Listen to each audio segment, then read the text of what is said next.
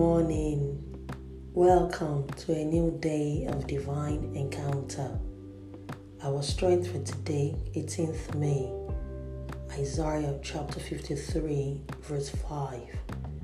I'm reading Contemporary English Version, and it reads, "He was wounded and crushed because of our sins. By taking our punishment, he made us completely well." End of reading.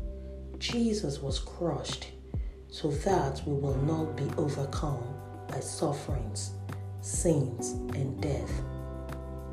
In times of trouble, God is with us. And when we are knocked down, we get up again. Say this prayer with me.